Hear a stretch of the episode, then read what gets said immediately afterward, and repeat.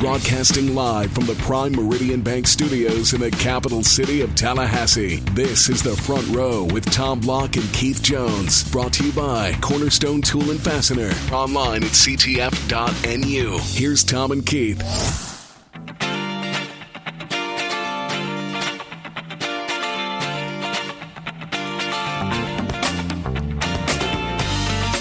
Hello, everybody. It is your favorite time of the week. Perhaps not, but it's at least the favorite time of the week for KJ and uh, yours truly. How are you, Keith? I'm doing well, doing well. We- Glad to be back in, in, in my seat, but not doing your job. We, uh, well, and I'm glad that we're actually back in the same studio. I mean, last week I think we set the broadcast back, our particular broadcast, uh, at least several decades, which is hard to do because we're pretty far back to begin with. Yeah, But we're in the Stone Age, when I listened back to the show, it sounded as if I was on the moon somewhere. And and I was uh, Uh, you- I was using my best Barry White impersonation.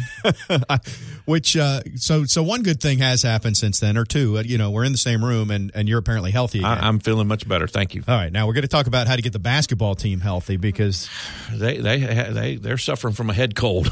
we we Either gonna, that, or they they've all agreed to just close their eyes when they shoot free throws or something. well. Let, let's jump right into this, and I, I'll mention that Tim Linefelder, Seminoles.com insider, will join us a little bit later. We are going to talk Florida State baseball. Eleven. Mike Martin will join us uh, coming up, and uh, the season, of course, starts on Friday. So always look forward to uh, what's becoming an annual conversation, at least uh, with us and Eleven. But but let's start on the basketball front. I realize the game was Saturday, so we've had a couple days, and you've got a week off, and then you go to Pitt.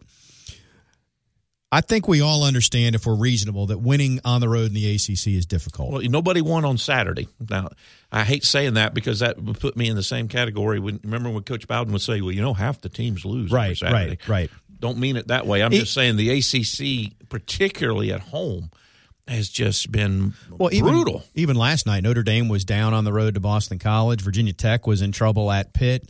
Uh, th- those sorts of things. But so I think we can we we accept that. But the issue is that Florida State hasn't competed in some of these games. Now, to be fair, they were great against Miami. They beat a very good Virginia team on the road. Uh, but some of the other games, and Syracuse, the second half was fine, but the start was not great. Georgia Tech was a wash, and Notre Dame. It, I don't know if sense of the urgency of urgency is the right phrase, or it just looked like there wasn't enough want to to me when I watched the Notre Dame game the other night. You were there. Certainly, it's a you know from the shoulders up problem. It's not a scheme problem. It's not a talent problem. Uh, it's not a. There's now divisions within the squad. This group doesn't like that group. They all get along fine. I travel with them. I can I can attest to that. Uh, I don't know how to put my finger on it other than one thing. There's not one guy. There's not a guy, the guy, that when it's sensed that they're not focused and all in, that can raise his hand, raise his voice, and have them rally around him to get to that level. There, there's not that leader. Uh, the closest that uh, I think is there is is candidly Ojo, and you know because of the role that he plays, although he has been there, you know this is his fifth year. You know, I don't know that he commands the same respect that an Isaac or a Bacon or a XRM would from the standpoint of what he produces on the court. Therefore, younger players looking to him for that guidance. But I, I've been disappointed with, with what I would term the leadership or the lack of leadership, particularly on the road and particularly you know in in the early going of ball games when it's apparent that someone needs a little swift kick in the rear end. There's not a guy that can do that. Well, the best players on the team are younger guys. Isaac's the best player. And Bacon both- is and right there. quiet. Bacon's a second year guy. Yeah, They're So- both quiet people. Yeah, I agree. And so in those scenarios when they need something, uh, whether they're the ones that are vocal enough to be the leader, maybe it's Ojo that needs to say, you know, hey, if a timeout's not called or you're not coming out of a timeout, it should be obvious to me that you need to get it to either Bacon or Isaac and have some set plays to, to have them take over Yeah, at that point. But but again, I go back to the shoulders up. I, you know, I would like to see someone that was capable of barking a little bit and having the kids respond. And and of course, the first thing you think about is well, it should be one of the coaches. Well, I, you know, you and I've had that conversation all Right. along. Co- coach's motivation only lasts about thirty seconds. Uh, kids' motivations, the, the upperclassmen staying on the youngsters about here's how we do it, here's the way we do it, and we do it this way every time, is where true leadership comes from, in, in my opinion, on any team sport. I, I would just like to be able to see someone that could turn around and if you know if, if X is not doing what he's supposed to do, or Bacon's not doing what he's supposed to do, or well, whoever can bark at them the way I used to get barked at by Reggie or Paul or Monk, and get my attention, right, and and get me refocused. And that person has not identified himself yet on this, on this team. Well, a few things. to me, it should be Bacon, who's got a year in the system plus this year and is an NBA player. But maybe naturally that's not his personality. Now, on the Isaac front, I want to go back to a tale we shared at the beginning of the season, really.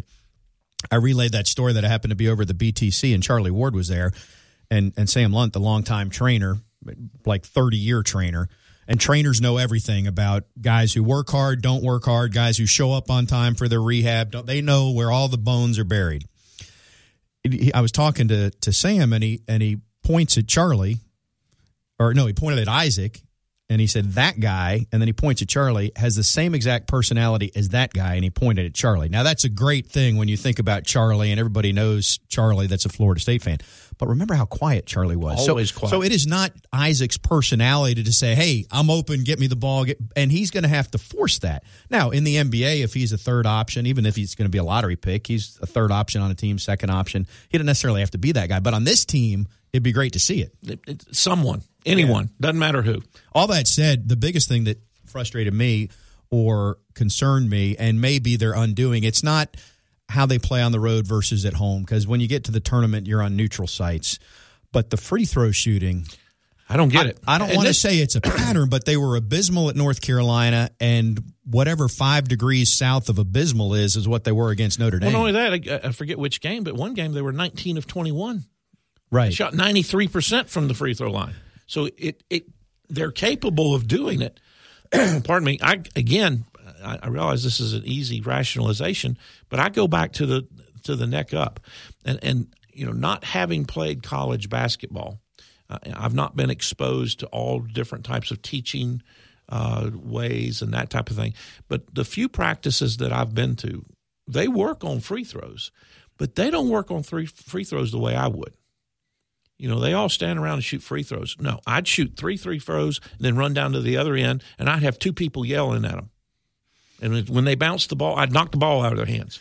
I'd push them off the line. Well, you bring I, up- w- I would do all kinds of physical things to disrupt their attention because they've got to learn to refocus their attention, settle back in, and make that shot. You, you bring up an interesting concept. Could we get the Seminole Sound to show up at practice and wave their hands? And Either or. them? Either you know, or. it's funny in, in football. They'll try and put the pressure on the kicker by saying, "Hey, the team doesn't have to run gassers if you can make this." So they try to add that pressure back. Uh, the the two guys in particular who are really all over the map with free throws are Terrence Mann and X. Uh, as we've talked about previously, the big guys. I mean, Ojo can shoot free throws. Well, and he was Isaac can horrible shoot free years throws. ago. But Bacon, uh, to me, should be automatic. And there's some times where he went. The other night was one of them where Right. he's just bricking the first one. So I don't know. Uh, all that said, they have a week to get right. Saturday's a big game against Pitt, uh, and they're still going to be absolutely fine. I mean, I was looking at. I think it was on social media. I didn't even actually look at the uh, projected field of 64, but somebody had Clemson as the last team in. So if you think about Clemson being in, They're three and nine. yeah, we we need or In whatever. Yeah, we need to not worry about where Florida State is. To me, uh, you know, the if you look at the beginning of the season, the expectations or the hope was let's get back to the tournament. Then they won five out of six, and everybody said, "Oh, let's win the championship." Uh, and as I always defer to the middle, I think realistic where you are right now, Florida State should hope to be a top four seed so that they don't play until Friday in the ACC tournament and they end up being a top four seed in the tournament, the big tournament, By the way, which I means still- they'd probably be in Orlando. play on Thursday in the tournament. You still play Oh yeah, I keep saying that wrong because The- and that's finals on Saturday. Yes, yeah, because the finals on Saturday because they took over the Big East thing. Right. If you could get straight through to Friday, that would be great. exactly. The point being, you get a double bye to the quarterfinals, erase everything I've said about the day of the week, and you're actually there, so you would know. But but if you're top four in the ACC tournament and you end up with a top four seed in the NCAA tournament, I mean, you'd you'd have taken that in September, October, November, December. I, I don't- personally was sh- not shocks too strong a word, but when the preliminary that first look came out uh, last Saturday and had them as the number six overall seed, But that's I- because of resume. That's I understand. yeah, the the and voters. I'm going, wow, that is really high. I don't think anybody expects It, that. it's the exact opposite of what happens to FSU football because FSU football has been so good for so long. You look at the years when they started to decline in the latter Bowden years, they were overranked, overvalued by voters who don't know the team. They just vote them there. So what do you do in basketball? You overvote Duke, North Carolina, the Blue Bloods, and you look at Florida State. So and- there are four teams ranked ahead of Florida State right now that Florida State's beaten. I'm not excusing it. I'm just saying don't waste your anger on it because this is how pollsters vote. But I like it. It But, creates conversation. but when you look at the resume, they've got all these top 50 wins. I mean, the resume is what it is, so they're going to be fine in that front. All right. how about how about another now. team that's ranked real high with great expectations. The baseball team? Yeah. Yeah, we'll talk about that uh, after I remind you that uh, our good friends uh, at Madison Social are uh, up to their old tricks again.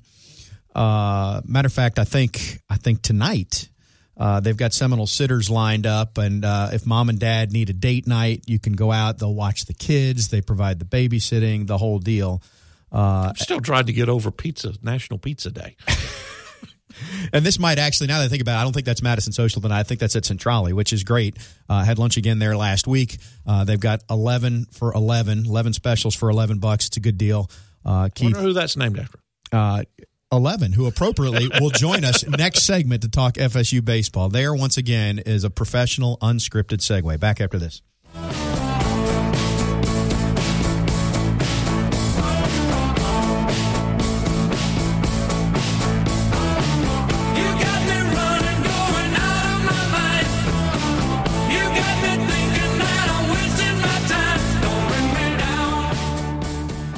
The front row with Tom Block and Keith Jones is presented by Hobson Chevrolet of Cairo, Georgia. Get your best deal the Hobson way. Here's Tom and Keith.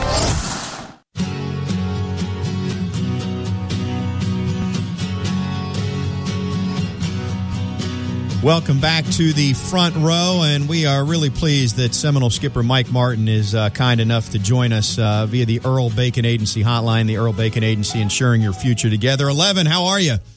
Doing great, Tom. It is uh, always good to hear your voice. That means that uh, the sound of uh, baseball is going to be back in the air. Dick Howser Stadium, Mike Martin Field. The season opens this weekend. Before we get into that, I'm I'm curious. I mean, you've you've been at this a lot of years, so.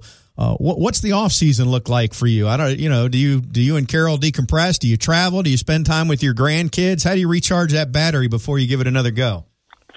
Well, spending time with the grandchildren is the most important, but I'm going to do everything I can to keep my job because I sure ain't going to get a job on the golf tour. well, speaking of which, I, I, I've been told that there's a little uh, mock ceremony you have to go through as you're getting ready to uh, uh, after the after Christmas time and getting into January when the season uh, preseason starts, and, and you have a little ceremony when you put your clubs up in the closet and tell them bye until you know sometime in July. Keith, it's a sad moment, but it's just reality, baby. It's time to go play baseball. Exactly, exactly. I, well, one more question on this front eleven, I, and I, I won't share too many details, but but Keith and I did run into you at the airport, and, and it appeared that you were coming from a certain certain golf course that uh, is pretty popular uh, in in the second weekend of April. That's uh, located in Georgia. So how'd you hit them there in Augusta? I hit the ball very well, but as usual, did not score. But if if we had a couple of hours, I would tell you everything, all the thrills, all the uh, memorabilia that I brought back. I mean, it was it was a experience and a memory. Well, congratulations on that, and uh, I'm sorry you had to put up the golf clubs, but it is for a good reason because I know you're really excited about uh, this year's team. So uh, that's a pretty broad question, but as, as you are, you know, 48 hours away, less than 48 hours uh, from from opening pitch, what has you most excited about the 2017 Seminoles? You know, you always get these cliches from coaches, but I risk, I just like the ball club the way they come out every day wanting to get better.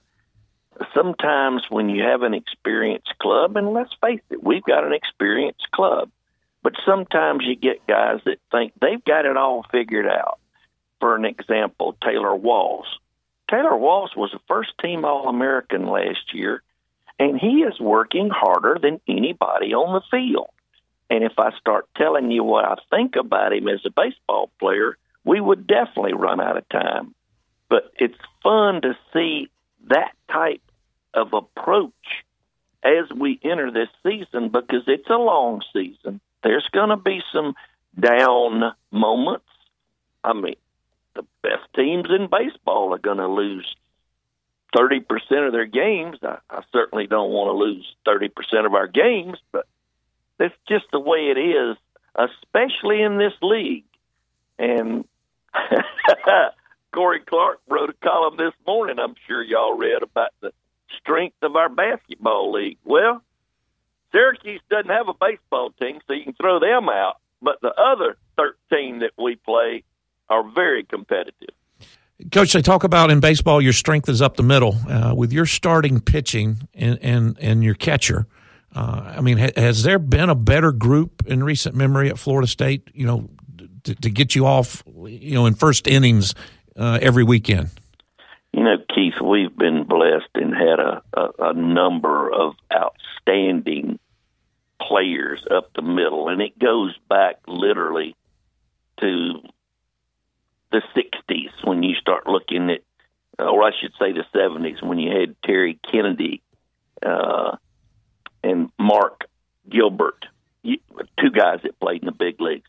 Yes, we are strong up the middle. We really think that Cal Raleigh is going to be um, very good at the next level. Taylor Walls, Matt Henderson, J.C. Flowers, those guys can run, throw. We're pretty good up the middle. So to try to answer your question in comparison, I would just say that we feel very good about where we are with our players up the middle. Again, we liked them last year, but of course, it was it was the same bunch except for DeLuzio. Well, you mentioned J.C. Flowers. Uh, obviously, he's a newcomer. Tell us a little bit about J.C. Well, it was a great get. He was all scheduled to go to Kentucky, and then the guy at Kentucky decided to hang him up, and that was in June. And um, nothing gets by me. He got on it immediately. Got the young. He's from Jacksonville, and got the kid over here, and the father was just fantastic in in the way he felt about Florida State baseball, and that certainly helped us. And uh, Meat signed him, and gosh, y'all, he's done nothing but get better. I mean, he's 18 years old. he threw a ball from center field yesterday, and being a former center fielder of a few years back, I never could throw the ball that far, and he threw it just as smooth as silk on a line to nail a guy at the plate on a fly ball to center field, and the guy could run. It was at third. I can tell listening to the sound of your voice that you're excited about what's ahead for J.C. Flowers. You know, Drew Mendoza, another newcomer, is the guy who's gotten a lot of headlines because he turned down big bucks to come to FSU. And he's been snake bit already. So I'm wondering if you've got him in a room with padded walls at this point or what the plan is to keep him healthy as you, uh, as you obviously want to have him at third base. it, it literally crushed me when he it was discovered that he had broke his thumb. He was having an outstanding fall, spring. He was excited to get started. His mom and dad went to Florida State. We the surgery was done yesterday. We're hoping to get him back in 6 weeks that would probably be the earliest. But let's just hope it's that early because this young man will be somebody that you will look out there and say, "Well, that guy made your lineup. He sure bud made your defense." He he's a player. He, he's he's a big time player to go along with a number of big time players we have on this team. Well, Coach, we talk about the ones that are named, and, and, and Florida State baseball aficionados would remember them. Who who surprised you? A guy maybe that's come out of the bushes a little bit. The expectations or the notoriety weren't so great, but somebody that uh, we need to keep our eye on early in this year that may surprise us. Keith, there's a couple, but I'm just since we talked about JC, I'm going to go to the most important part of our game, and that's the pitching. Watch Stephen Wells. Uh, right before your very eyes, you will see a young man get better as the season goes on. He's matured greatly. He suffered a, a horrible event two years ago in his life when he lost his brother. He is just grown leaps and bounds, and uh, very proud of what he is doing every day and trying to get better. And yesterday he was clocked at 90, 92, throws from a three quarter arm slot, and he's the kind of guy that all three of us would not want to see in a squad game. Wh- What what is your hope for how you may be able to use him this year? Probably from the fifth inning on, one of those guys that we feel, uh, if we've got a lead, that we could feel confident with giving him the ball for six, seven outs. One of those guys that, like a Dylan Silva, like a Jim Voyles was used last year. That type of role. You mentioned uh, the the horrible events in his life, the tragedy there. Uh, this is not the, the same caliber, but you have another pitcher in Andrew Karp, uh, who's come back from a devastating injury from a car accident a couple years ago. And I know he's been on the roster, but I don't know that people are that familiar with his story. What can you share about him? when I saw the car, I, I, I honestly could not believe he was rehabbing at that point in his life. He is a devout Christian. He was driving home. Uh, I believe he was on the turnpike. He was he's from that neck of the woods. I think he had gotten to the turnpike, and what do you call it when you hit one of those patches of water? Hydroplane. Hydroplane, yeah. Well, he hydroplaned into woods and hit a tree. And his girlfriend was with him. She escaped any, I mean, she had minor injuries. He was literally crushed by the impact of the car into the tree. And he had a metal rod all the way from his hip to his knee. He broke his femur. And he rehabbed, and I'm not talking about every other day. He rehabbed every single day. It was amazing. If I walked by that weight room, that young man, who was a very good student, was rehabbing. And if I'm not mistaken, it happened at Thanksgiving. And he just got better. And next thing I knew, he was back on the mound and never any complaints, never any. He's got a great demeanor, got a great pitching demeanor. Of course, I might have a great pitching demeanor if I could throw it 94 and, like he does. But he, he he's the guy that will be our fourth starter. You'll probably see him for an inning or two this weekend.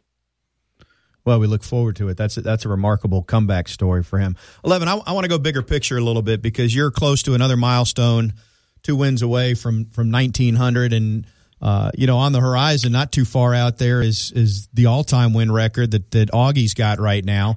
Uh, it'll take you, you know, this year and next year to get it, but. Uh, the, the goal is always Omaha, but when, when you look at milestones like that and legacy, what what what resonates with you? I mean, what what do you want people to remember about you as Florida State skipper?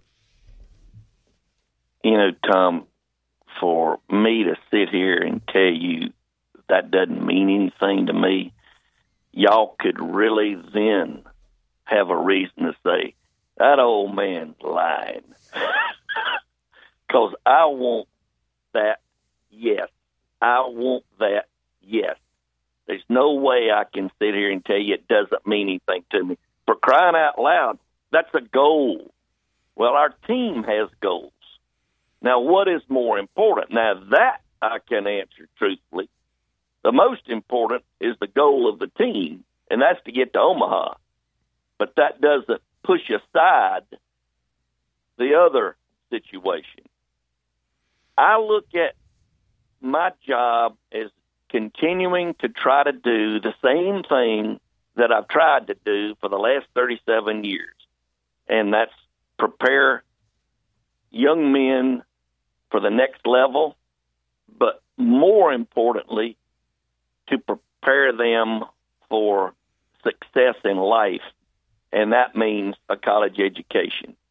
And our guys have done a great job in the classroom. We had a 2.92 overall. That's an average of 36 guys. And can't tell you how proud I am. Like Meat said, it's a good thing he wasn't on the club because somebody gonna have to pull a 4-0. but it was a it was a great semester. We're looking forward to playing baseball. The excitement is still with me. I, I'm really anxious to see how this club goes through the season. Another challenging schedule. Heck, VCU was one win away, if I'm not mistaken, two years ago of going to the College World Series. They had a super regional in Miami, and a lot of those guys are still playing. So it's a it's a year that we need to understand. We got to get better every day. We can't be complacent. We can't be anything other than what Buster Posey and James Ramsey and DJ Stewart did when they knew they were going to be number one draft choices. And they played for the team. Nothing was before the team. And I, I'm just quickly, when we were in Omaha in 2008, Buster Posey came to the plate with the bases loaded, bottom of the ninth inning, and two outs. A 3 1 pitch was two balls off the plate, and the umpire called it strike two. Buster was hitting 3 and 1. Now, the next pitch was three balls off the plate, and Buster took the pitch for ball four. He didn't go up there saying, I'm going to be the hero. I'm going to do what needs to be done to help our team win. Those are examples of what it takes to get to Omaha. Buster Posey le- left behind a legacy of team first. So you might say, I, I'd like to, when I get out of here, that's what I would look, like to be looked at. Well, you know, Bobby uh, back in the day used to joke that uh, someday his tombstone was going to say, "But at least I played Miami." Uh, and and I know you haven't had the ultimate you haven't had the ultimate success out in Omaha, but uh, you're not done chasing that. Uh, so, what do you want on your tombstone someday? Well, if I said at least I played Miami, people would start laughing because I played them over 200 times. If we uh, if we put the series result, we'd have to use the back of the tombstone too. Yeah, I don't really know how to answer that. I just, I just want to be known as a guy that put the players first. That's probably the best way to answer that question. He put the players first. Well said. And I was uh, there uh, up close for a lot of years when I was doing the Radio 11, and uh, I've been up close in other roles for a lot, lot more years. Uh, look forward to another season. It starts on Friday. I know you're fired up for it, and uh, best of luck this year. Thanks a lot, guys. Great to be with you. Seminole skipper Mike Martin, uh, he is one of a kind. KJ, He's he's the best. He's the best. he is. Uh, I guess year number 38, and uh, looking at this, so 1,898 wins. Augie Garrido has the all-time record at 1975, but he's not coaching right now. So you can do the math on that. He's 78 wins away from from being there. He's 39 uh, straight 40 win seasons. Not all those were his. 37 straight with him as the skipper. 37 straight to the NCAA tournament. 17 uh, trips to Omaha under 11's direction. I mean, it just goes on and on when you look at these things. Well, and it's like everything else, and, and uh, only because I had the uh, opportunity and fortune to play against him, and I've got a football he threw me that he didn't mean to, but the, the comparisons always come up about you know, did you win the ring? Did you win the championship? And uh, Marino, uh, you know, was always talked about as a great quarterback, but some po- folks won't put him as the greatest or amongst the top five greatest because he didn't win a Super Bowl. Um, I think Mike's in that same situation, not having won uh, the national championship, but you you just can't argue with the success of the program. It's it's we've had two really dynastic situations at Florida State that we're so close to. We sometimes forget about the the 14 years of football and then the 37 consecutive years or whatever it's up to now of tournament appearances for baseball. And un- unless and until those go away, you you don't really appreciate them. But when you look at both of them side by side, it's pretty remarkable. Well, hope uh, springs eternal. The Cubs won it all this year. It can happen. Levin and the boys uh, have the leadoff uh, dinner tomorrow night. You can contact Seminole Boosters for more info there, and then opening day is uh, Friday. We'll come back and uh, talk more as we roll on here on the front row.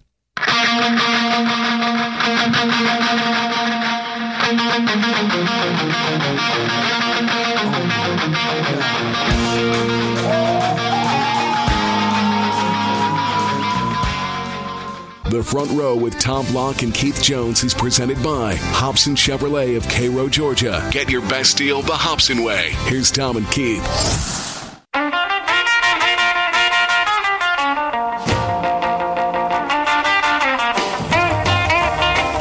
Back on the front row. How good is Mike Martin? He's in mid-season form. Uh, he, he- you know, I, I've told the story about uh, Howser approaching me and asking me to try out, and then and he went back to the Yankees, and I didn't know Mike, and, and so therefore my baseball career never got started. Uh, and not suggesting it would have been one, but uh, uh, it was a flicker. Uh, I would have loved to have, have played for him. Uh, had the opportunity to play for him. Don't know if I'd have been good enough, but I would love to have had the opportunity.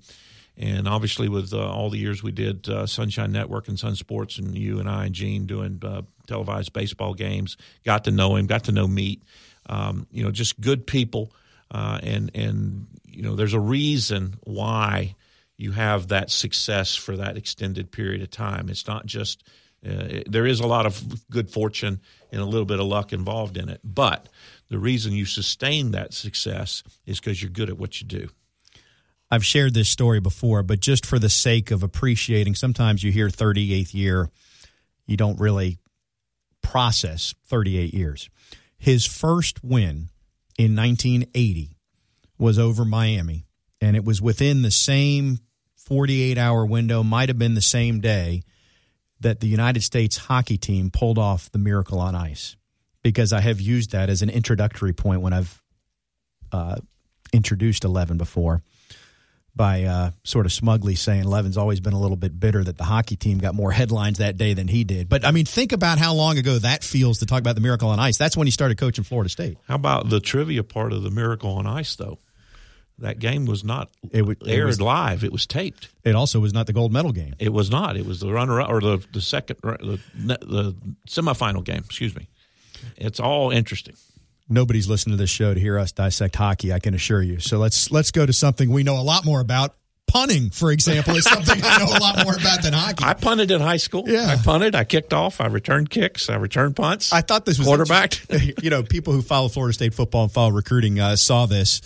Uh, but Florida State's got a preferred walk-on punter coming in, in in Tommy Martin, and it's not just a preferred walk-on. He's he's one of the top guys in the country. Hang time is terrific, uh, and so there's going to be some competition. At then we've talked on this show about the need to be better in the punting game, and and this is an effort to get there. Uh, I think by some accounts he was ranked as high as the third best punter in the country. Uh, he's coming out of Virginia, and I uh, re- read somewhere, I don't know if it was the Democrat or some other paper, about that pipeline that Jimbo and his staff have kind of developed into that Chesapeake Bay uh, area up Yeah. in Virginia. And uh, you know, getting him down here and getting an opportunity for him to go through spring ball and, and uh, that type of thing is going to be exciting to see him. Don't don't mean any disrespect uh, to Tyler, but uh, certainly some improvement in that area. It, it was needed and is needed. Yeah, he was previously committed to James Madison, but uh, couldn't turn down the offer to to come to FSU. So a little bit of post signing day news there on the um, on the football front. Tim Linafelt, our Seminoles.com insider, will join us uh, coming up. There's there's a lot of good things going on on the. Uh, on the women's basketball front, the women lost a tough one to Texas. The what uh, a game. The other night, What it was, a it was a terrific game. Went double overtime. It's sort of ironic. The men, all the conversation is that the men can't win on the road. Well, the women are twenty three and three, and all three of their losses have been at home. Well, let's be fair though. One was number, UConn, one was Texas, one was NC State. Yes, yes. Uh, but what's interesting there is that on the women's side, they'll actually host the first and second round of the tournament. What do you think about that? Do you think the men would ever go to that format? I don't think the men would. I think it's purely driven by a need to have fans in the seats. And when they've tried neutral site for the women's first and second round games, it hasn't gone well. Well, and Florida State has actually hosted a, a tournament game in which Florida State was not playing On the women's on side, the women's side, and, and the attendance struggled. So I, I like the concept. Uh, particularly, it rewards you, makes your your season of well, bo- your similar, body of it's work. similar to what you do in baseball, where you have 16 regional host sites. right. Women's basketball is doing the same thing. So uh, and and uh, and I'll be excited to, to see how Florida State uh, the ladies perform. Uh, you know, they've, they've they got a, to it. They've got a really good team despite that setback this week. Do you remember when the Civic Center hosted uh, the men's opening rounds in the mid '90s? Mm-hmm. I seen think. Florida was one of the participants. I, wasn't University I think, Florida. yeah. I don't know if it was uh, I may was Iverson in here with Georgetown, or is my time frame totally wrong? It might have been. I'd have to look Might up that been. field. We'll do that before we uh, finish up. But uh, we are just getting warmed up. Grab your popcorn. Uh, we are going to uh, contact all the uh, people in the vicinity or have their cell phones on. We're going to ask them to turn it off so that hopefully Tim's sounds pristine today. It is time for our Seminoles.com insider, Tim Linafelt, right after this. We don't need no education.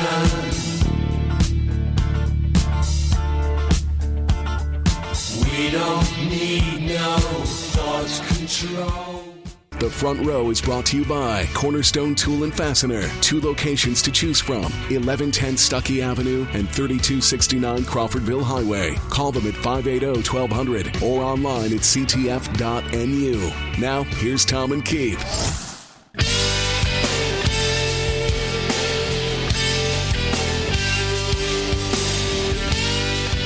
All right, we're back on the front row. And, That sounds familiar. It does. Via the Earl Bacon Agency hotline, we welcome our Seminoles.com insider, Tim Linafelt. Now, Tim, listening to Pearl Jam, that carried us for a while. I mean, that got us through the five wins in that six game stretch, but then Georgia Tech happened and we had to pull the plug on that, right? So, uh, as I recall, how are you, Tim, by the way? You there?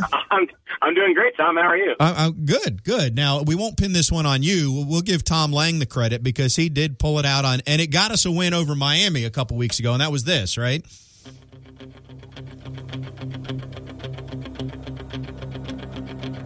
This was the first half, then the second half.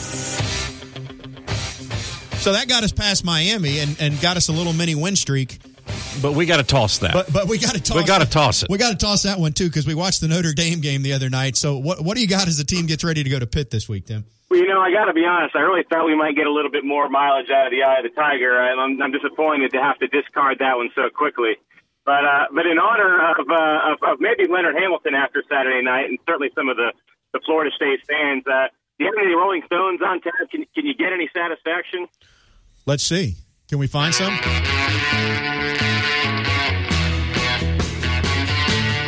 This this is Florida State fans as FSU's at the free throw line. Is that what we have here? At least the other night. All right, I, I like it, Tim. We'll go with it. I can't No, no, make no, no, no. Kill it, free throw. If Keith is going to sing, we're done with it. But uh, we'll, we'll try that, and I'll be happy. You, you can't go wrong with the Rolling Stones, Tim. So maybe that will change the the fortunes because we can talk about a lot of things, Tim. But I don't know that I've ever seen a team shoot worse at the free throw line than what FSU did the other night. Yeah, and it's just such a frustrating thing, and, and I'm sure you know they're just as frustrated. I think we talked about this, you know, a few weeks ago or a few months ago. It's it doesn't make any sense. You know, they're they're so good in so many other ways, and they we've seen them shoot well at the free throw line. Uh, and for one reason or another, uh, particularly it seems like when they go on the road, uh, it just doesn't come together that way. And you know, maybe it's the difference between winning or losing, and maybe it isn't. But it's hard not to feel like you didn't give yourself the the best possible chance to win uh, when you struggle with the free throw line. You know, I, I equate it, uh, what little bit of golf knowledge I have. It's like continuing to miss the two footers to save par. You know, they maybe maybe they don't win golf tournaments for you, but they certainly lose golf tournaments for you. Yeah, exactly right. And and I think you know the bigger issue, the bigger concern is is, is look, you know, Florida State. I think we all believe right now is is going to make the NCAA tournament. Uh, they're in really good shape for that, and, and have some games that, that they should be able to to win down the stretch here before they go up to uh, to Duke at the end of this month. Uh, but you just don't want that to come up, you know, in a Sweet 16 game or around a 32 game, something like that, where you're you're playing really well and, and playing a team that maybe you feel like you should beat, but because you're struggling with the free throw line, the game is closer than it should be. To me, that's that's the bigger concern uh, moving forward. And I guess if you want to look at it from a the, the silver lining perspective, is that they have some time to sort it out. Uh, but but that to me is is you know what would make me nervous. Well, you know, it's crazy. We're having this conversation like they're 17 and 9 or 16 and 10 right now. I mean, they're they're 21 and 5. So uh, and I think when you look at the five they have left, I, you know, well, I mean, I guess I know what the ultimate worst case would be, but I think really the worst case is probably if they went two and three, and most people might say they go three and two, and best case maybe four and one. I don't know, Keith, you're not necessarily. No, I, I'm I'm just thinking. It, uh, when's the last time, if ever, that Florida State had 25 wins going into the ACC tournament? which is where they'd be if they went four and Exactly, one. right? exactly. Uh, I mean, they're going to beat Boston College at home. I think they would beat. My, they've been so good at home, but anyway, regardless, the point is they're in pretty good shape. But what, what uh, Keith and I were talking about earlier, Tim, is I think the frustration on the road is that you watch them play, and I, I'm not convinced that sense of urgency is the right phrase, but The, it, the intensity, intensity, the enthusiasm, the, the energy. I, it just seems like something is missing there, like it's not the same team. And so we talked a little bit about maybe lack of leadership there in terms of being a vocal leader. I don't know. What's, what's your thoughts on that? Yeah, it's a it's a good question. I don't know.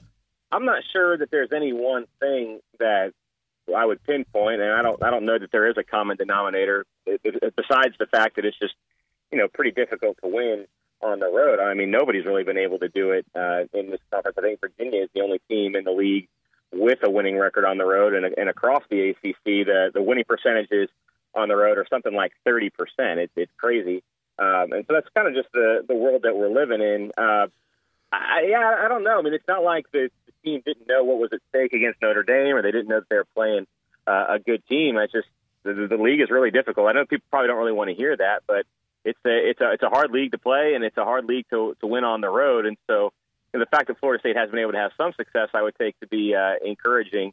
Um, and and then you sort of have to wonder, you know, does, does, the fact that the NCAA tournament it's, it's not a true road game, but it's also not played uh, in the Tucker Center either. And so, you know, what, what side of the coin does that fall on? So I, you know, look, I'm not, I'm not going to sit here and say that it's not frustrating to see a team that plays so well at home uh, struggle uh, on the road and struggle comparatively speaking. Uh, but I, I, I don't know that it's really any more complicated just than it's, it's hard to go in other people's buildings and, and win, uh, you know, when, when the league is this good. Yeah, I do wonder. We haven't talked a lot about this, and we can move on to, to other subjects and talk about the pit game. But you know that five or six stretch. Remember that it, it just the way it worked out. Florida State, about everybody they caught in that stretch was down a player. Virginia Tech was missing a starter. Duke was missing a starter. and if I'm not mistaken, four, Carolina. four of them were at home also. Carolina was missing a starter. Louisville, and I, I know they lost the Carolina game. So I'm just saying maybe maybe the five and one was a little better than what they would have done if all those guys had played. I don't know. I'm not trying to discredit it. Uh, or maybe it is just what you're saying in terms of the road. Regardless, they're not they're not in bad shape. Nationally, they're certainly not respected based on the polls. If you compare that to where the RPI, well, and they're respected by the committee, though. That that's what. by the pollsters. Yeah. Yeah, yeah. Yeah, it was funny. I was talking to uh, somebody the other day. They're asking what I thought about them being ranked so low. I said, ah, it, it turns out, you know, the, the basketball polls uh, apparently are just as silly as the football polls. Just, most of us didn't didn't know that until this year when Florida State uh, ha- has been ranked just about every uh, every week for almost the entire season. So uh, the fact that they were sixth in the NCAA NCAA RPI last week to me speaks more than the AP poll or the coaches poll. Uh, and I wonder when it comes to the the more traditional polls if it's just sort of a name brand, name recognition type of thing.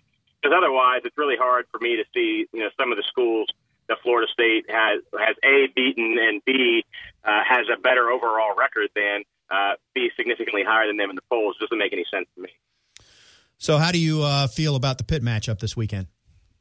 I think it should be uh, all right. Uh, you know, Pitt normally would be a pretty difficult place to play, uh, but that team is is really not very good. Uh, they they've struggled a lot.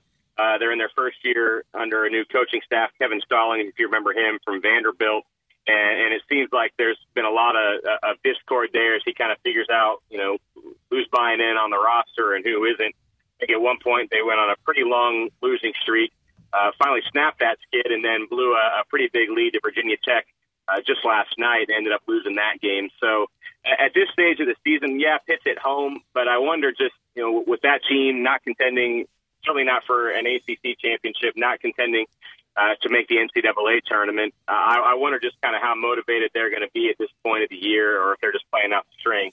Uh, and if it's the latter, then uh, then that certainly works in Florida State's favor. And it seems like kind of one of those games where, and this is something that would be accomplishment on the road. If, if Florida State can come out, establish itself as the better team early on, maybe build a quick double-digit lead, that, that seems like the kind of game that, that it would go ahead and just kind of let Florida State do what they need to do and, and, and roll on.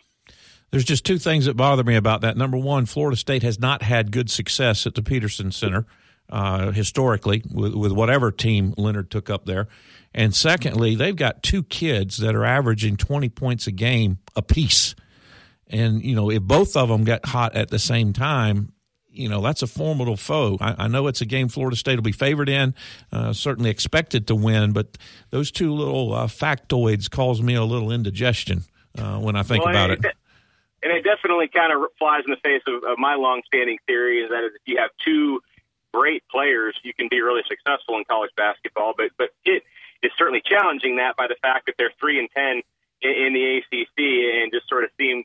I mean, think about that program. You know, it wasn't all that long ago. They were, I think, they were they were a, a one seed in one or two NCAA tournaments. Were kind of one of the, the top programs in the country, and now, I mean, they're just a mess. Uh, so, yeah, you- you're right. That Florida State hasn't done traditionally well uh, up in Pittsburgh, but they haven't played up there too terribly often either.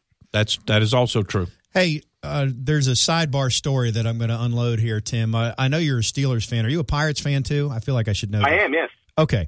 Uh, so, are you aware of where home plate uh, sits for Forbes Field? Oh, I am absolutely. Have you been there?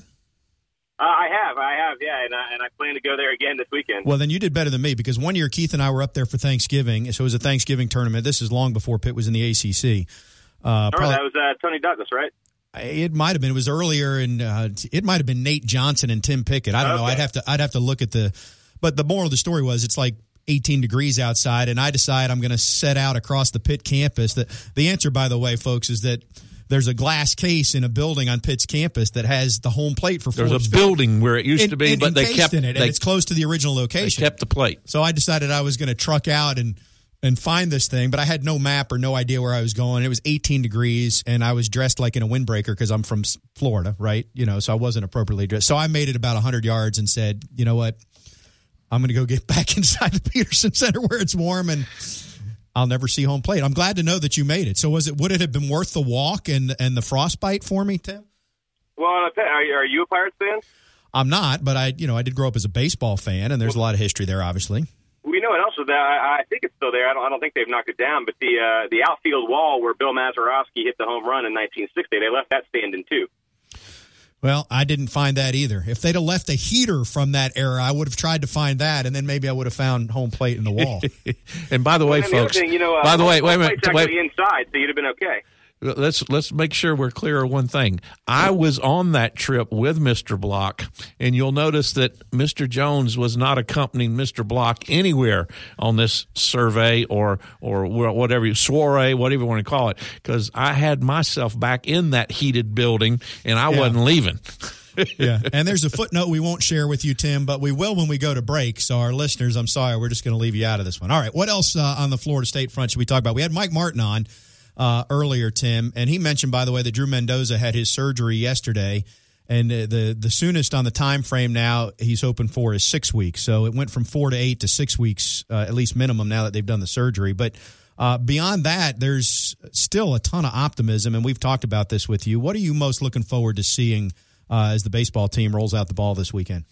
Well, I was really excited to see Drew Mendoza play, just with all the hype around him. So uh, I know I'm a little disappointed in that. I'm sure he's he has to be really disappointed to to one come back from uh, he had the, broken cheekbone uh, in the fall, and then now the the thumb going on here. So it's a, a tough first year for him. But you're right, Florida State, the, the program should be uh, in good hands while he recovers. Obviously, uh, I'm looking forward to seeing the pitchers.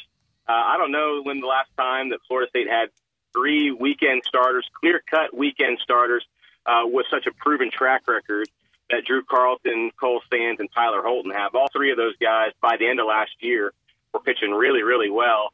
Uh, all three of them are back, obviously, and, and just you know, it, it seems like every every year for the past few, it, you, you knew who the Friday night guy was going to be. You had a pretty solid Saturday guy, and then it seemed like open audition for the Sunday guy. Uh, and and so now eh, to have those three set and and be able to know what you're going to have, and you know, assuming that they all continue to, to play at a high level and, and improve some, uh, it could be the best pitching staff that Florida State's had in you know at least four or five years, and maybe beyond.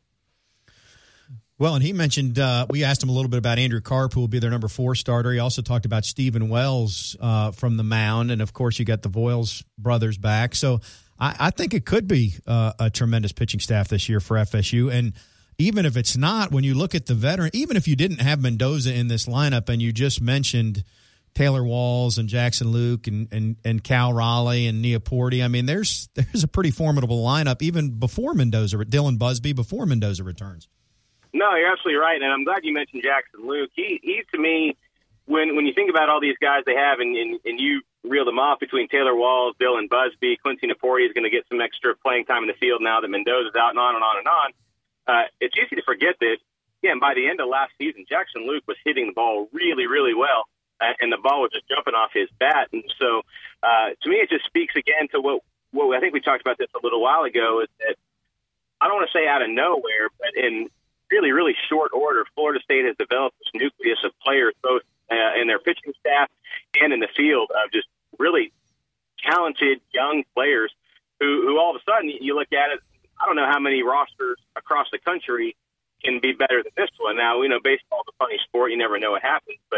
Uh, a, a year ago, two years ago at this time, uh, I don't know that Florida State fans could have dreamed that, that they would have this type of core uh, so quickly, especially you know after the departure of, of uh, DJ Stewart or James Ramsey, some of those sort of cornerstone type of players to to have rebuilt so fast. I mean, I guess that's what you expect out of Florida State, but it just seems like it came together so quickly down the home stretch of last season and into the postseason. Tim, we are uh, running shy on time here. You know, we had to work through the music library to, to get at the uh, the new walk up song, but uh, we appreciate your insight as always. All right, you got it, guys. Anytime. He is our Seminoles.com insider, Tim Linafelt, on the Earl Bacon Agency hotline. Is it Speak. significant that he picked a song that's older than he is?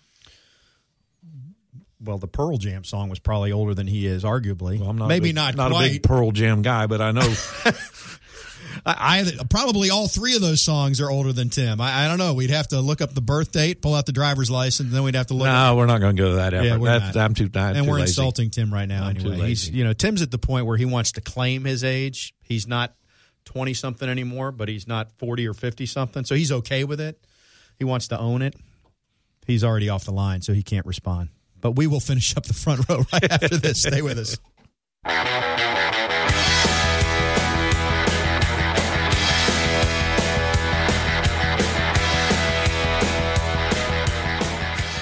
The front row is brought to you by Cornerstone Tool and Fastener. Two locations to choose from 1110 Stuckey Avenue and 3269 Crawfordville Highway. Call them at 580 1200 or online at ctf.nu. Now, here's Tom and Keith.